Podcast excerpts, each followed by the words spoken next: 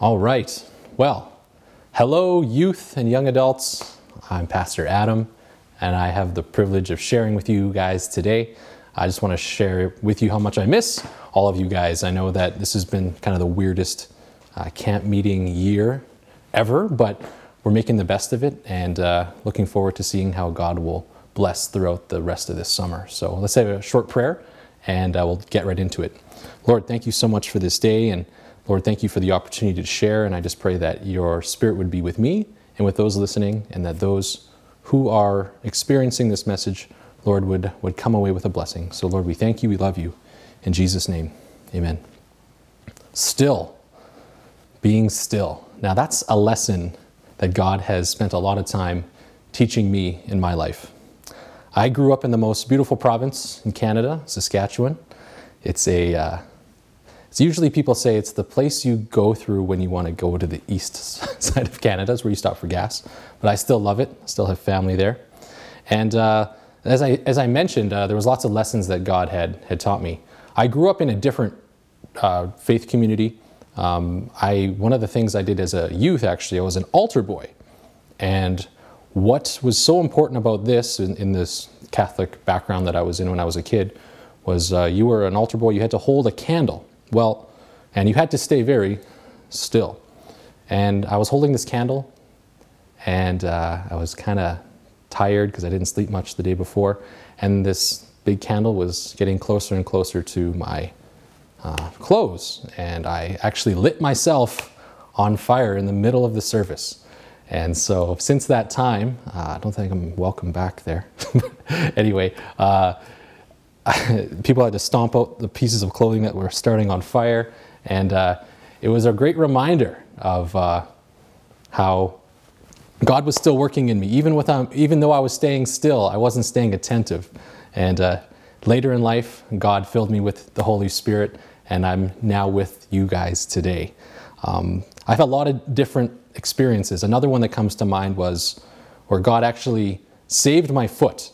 And what was so crazy about this experience was I was working HVAC. HVAC is dealing with uh, furnaces and air conditioning, and I was working in a place where I was on a two story cabin house, and I'm on the top level, and I'm working with this guy. And our job is to put these metal pipes through the floor so they can be connected to the furnace, and then uh, upstairs would have heat. Now, to get these pipes through the floor, what you had to do was you had to cut holes in the floor. And communication, I guess, wasn't our strongest point, this guy I was working with. And I'm standing there, uh, about to just, I'm doing all this extra work, and my coworker, he's got something called a sawzall. And a sawzall is like this big blade, and it can cut through a lot of things, it can do a lot of damage.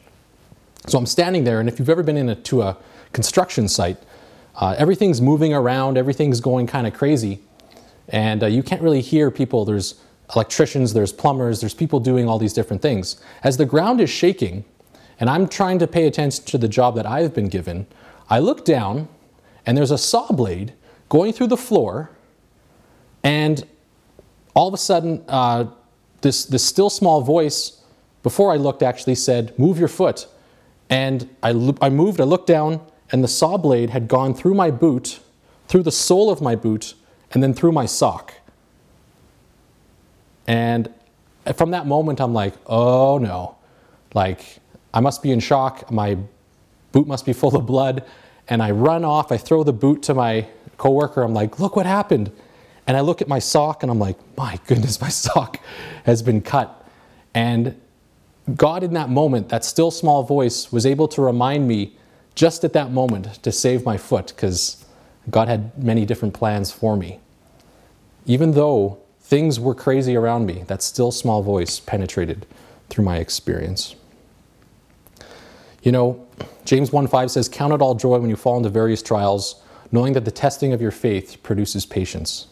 That near miss situation reminded me that I constantly needed to hear that still small voice, even though life can get so busy. I don't know about you, but God puts you in seem, seeming like uh, experience classes where maybe He wants to teach you about patience, so He puts annoying people in your life. Sometimes he maybe makes it so you don't have much money, so he's teaching you a lesson on stewardship. Sometimes you are at a valley of decision or you're at the fork in a fork in a road and God wants to teach you about hearing his still small voice, waiting for wisdom so you can hear a voice behind you saying, "This is the way, walk ye in it." God wants us in that trust class every single day so that we can say, I've been able to trust in the Lord with all my heart and lean not unto my own understanding. In all thy ways I will acknowledge him, and he will direct my paths. You know, in my experience, if someone would have told me that I'd be preaching at a camp meeting for youth and young adults, I would have laughed at them. God was nothing that I was interested in when I was younger. I couldn't stay still in church, the Catholic church I went to when I was a kid. I was that kid where the grandmothers would be like, shh, be quiet. And they would be, I'd be annoying everyone in church because I couldn't stand it. And so it's amazing what God will do, even in the midst of our rebelliousness. He'll still speak to us. I don't know about you, but maybe you've had experiences where you're playing hide and go seek as a little kid, and the, and the best thing you can do is stay still. You don't want to give up that spot. You know, someone introduced me to a show many years ago. It was called Survivor. Uh, I don't think I've ever watched a whole season, but I've seen clips online, and I seen this one uh, game that they would play where they all had to stand still. They had this large, like it looked like a baseball bat, and they had to put coins, and the one who could stay the most still had a chance of winning a million dollars, standing still. The Navy SEALs, uh, they go through some of the most uh, difficult training that there's ever been. I think it's uh, it's called Hell Week, and these these soldiers or wannabe soldiers, they have to be, be put through the most grueling physical training. Some of them have to stay in the plank position, if you're familiar, for as long as they can until their drill sergeant lets them up. Standing still is not easy for us as Christians. You know, I had a dog. His name was Jet. And this dog was not the most obedient. I remember I used to look at him. He was a uh, shepherd lab, and if you got too close to him, he'd try to bite your face. He was a pretty funny dog. But over time, uh, I, would, I would tell him, you know, I'd train him different ways, and over time, he actually began to listen. Just as I had to train my dog, oftentimes in our experience, God is training us. And He brings people into our lives sometimes that we don't expect, don't want, didn't think we needed, but they are teaching us lessons on how to develop our character. Job was told to stay still in the midst of his most difficult situations. Joshua, before crossing the river, God told him, Stand still. Moses, at the base of the Red Sea, seeing an army coming behind him and a sea that had no opening, God told him, Stand still. In some of the most difficult situations that we ever go through, God desires us to stand still. There's something about our human nature that just can't seem to stand still. I don't know about you, but even just driving alone in my car, I need something to listen to. I, I sometimes it's hard for me just to be still. Now there's a story in Second Chronicles that really speaks to standing still. And the context here in Second Chronicles, uh, the first verse in Second Chronicles chapter 20 says, It happened after this that the people of Moab with the people of Ammon and others and them besides the Ammonites, came to battle against Jehoshaphat. Then some came and told Jehoshaphat, saying, A great multitude is coming against you from beyond the sea, from Syria, and they are in Hazon Tamar. And so Jehoshaphat is looking at a situation. He's surrounded by enemies, and his enemies that don't even like each other link up to go after him. I don't know if you've ever had a situation where you feel like people are coming at you Look, he was looking at a three on one beatdown. This happened to me as a kid one time. I was at the uh, local fair in the summertime, and I was on a ride with a friend, and these people on the same ride were like messing with us. And we're like, uh oh, when we get off this ride, we're gonna be in trouble. And there was literally like three or four of them. They all wanted to beat us up. And because I'm a lover, not a fighter, um, I was able to talk my way out of it and be like, hey guys, you know what? Um, there's really no point to this. We're all going to get kicked out of here. Do you guys, is that what you guys want? And they kind of thought about it and said, oh, okay, that's fine. But here, Jehoshaphat in this story decided to do something powerful. Instead of getting the Navy SEALs of his army, instead of getting uh, the most prized and best fighters he had, he decided to do something crazy and something bold. He decided to fast and pray and brought the, everyone together. And so, what they did was rather than looking at their situations and looking at the things that they know they couldn't do, they repeated the promises of God and reminded God what He could do. I want to share a few of those with you right now.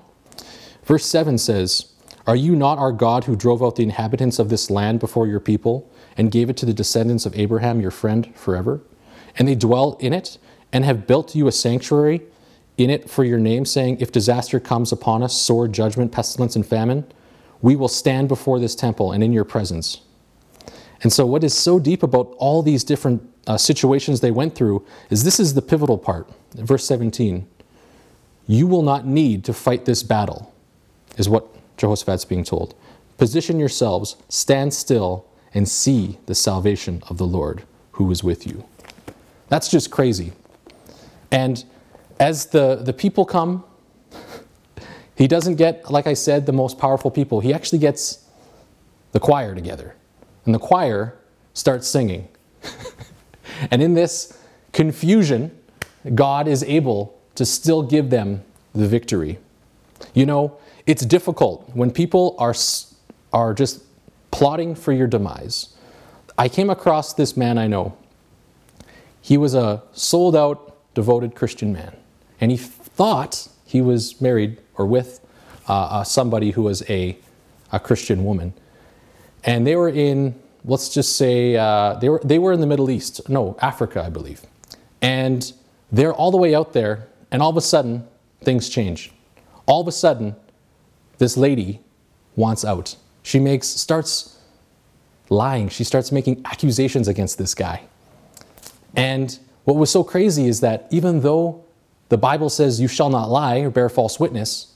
She was still trying to act like a Christian on the outside. She experienced a form of godliness but did not know God's power. And so, what was so crazy about this thing is that when things got so bad that she decided to leave him, she made over 20 accusations against this guy. And in his, it was just the craziest thing because when I, this friend of mine, I'm, I'm trying to talk with him, I'm saying, man, you got to defend yourself. And he said, You know what, Adam? The best thing I can do is stand still because God will take care of this for me. Yes, he had to defend himself when he was an accusation came, but things got so crazy that the lawyer that was actually supposed to be against him quit because he could see through in his client the craziness of his client. He decided to take the words of Jesus, like when Jesus was being held um, for crimes that he did not commit, he chose to stand still, and God fought for him. Even the judge and even the other, um, all everyone involved in the legal process were just, was just like, wow, this guy is innocent. It was impressive to see someone stand still and God stand for them. It doesn't matter who combines forces against you, my friends. God is in, on your side. You plus God equals a majority. Greater is he that is in you than he that is in this world. The Lord is my light and my salvation. Whom shall I fear? Evil always has a flawed strategy. If you stand, evil over time will always reveal itself and its foolishness. But it seems like it's always our instinct to get even or revenge. Now, I grew up playing this sport called hockey, and I played what some would say the wussiest position. I was the goalie. I had the most equipment. I had a blocker. I had a stick.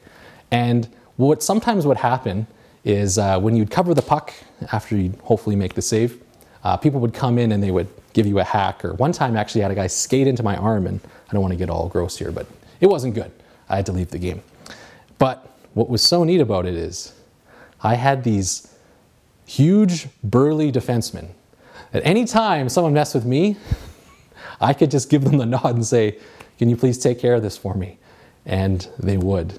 Again, as a Christian now, I probably wouldn't sick other people on others, but it was fun and it was a, teaching me a lesson later in life that someone always wants to fight our battles for us.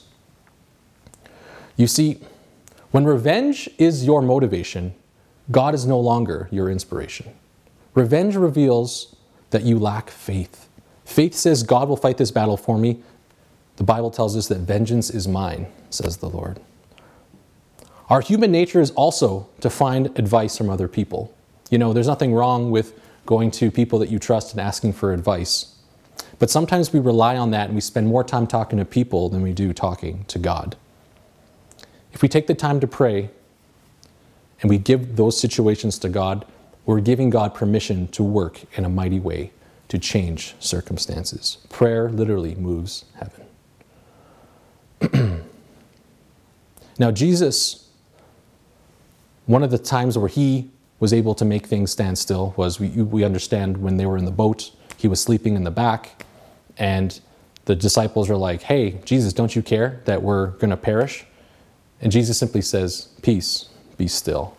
Jesus knows the storms of your life, and he knows how to bring peace into them.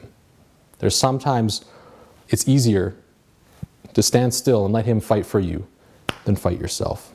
The best fighting we can do is on our knees. You know, it's hard to stand still when your friends want to get into certain things that you know God says not to do. It's hard to stand still when someone wants to give you a ride and you know that they're not all there and they've maybe been drinking or on, under the influence of something. It's hard to stand still when everyone seems to look like they're having more fun than you. But it's better to stand still and let things pass.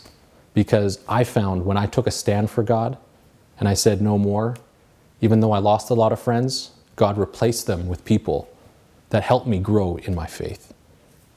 It's hard to stand still when people are lying against you.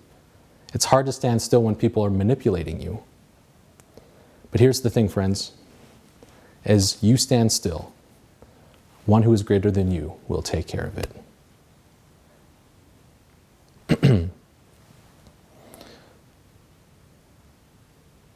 Many people, here's something that's pretty interesting.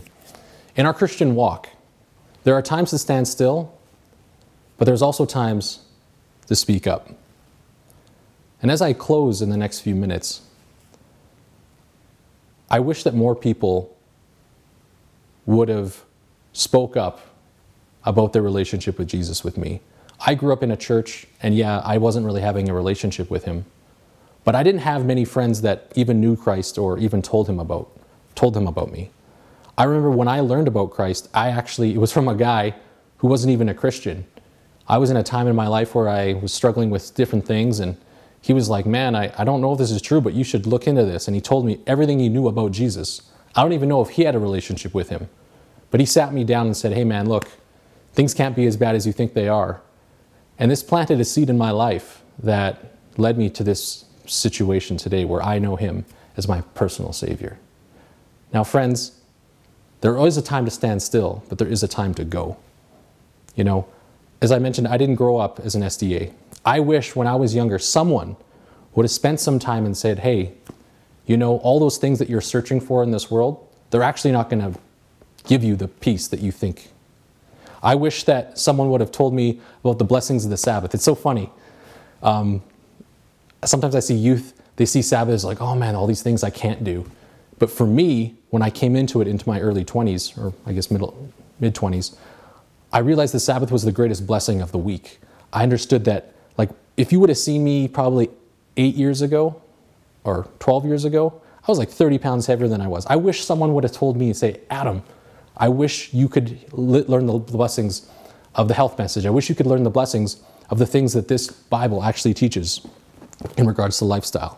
I wish I could have been told about the spirit of prophecy. I wish I could have been told about this message that's going to the whole world. Friends, when we walk by somebody in need, that's not the time to stand still. When we see somebody who needs Jesus, that's not the time to stand still.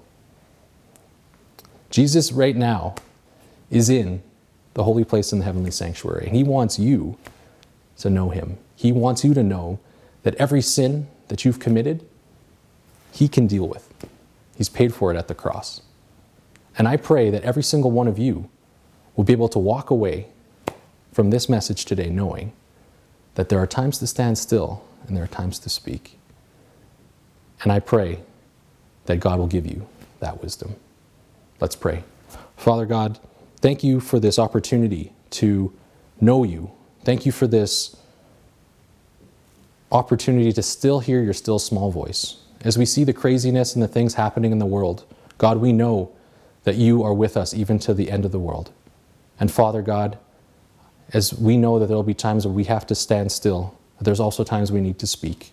Give us wisdom when to know what to do. So, Father God, we, we place these things in your hands and we thank you for being who you are. Bless us with your spirit and may you keep us safe until next year at camp meeting where we hopefully we can be together in person. In Jesus' name, amen.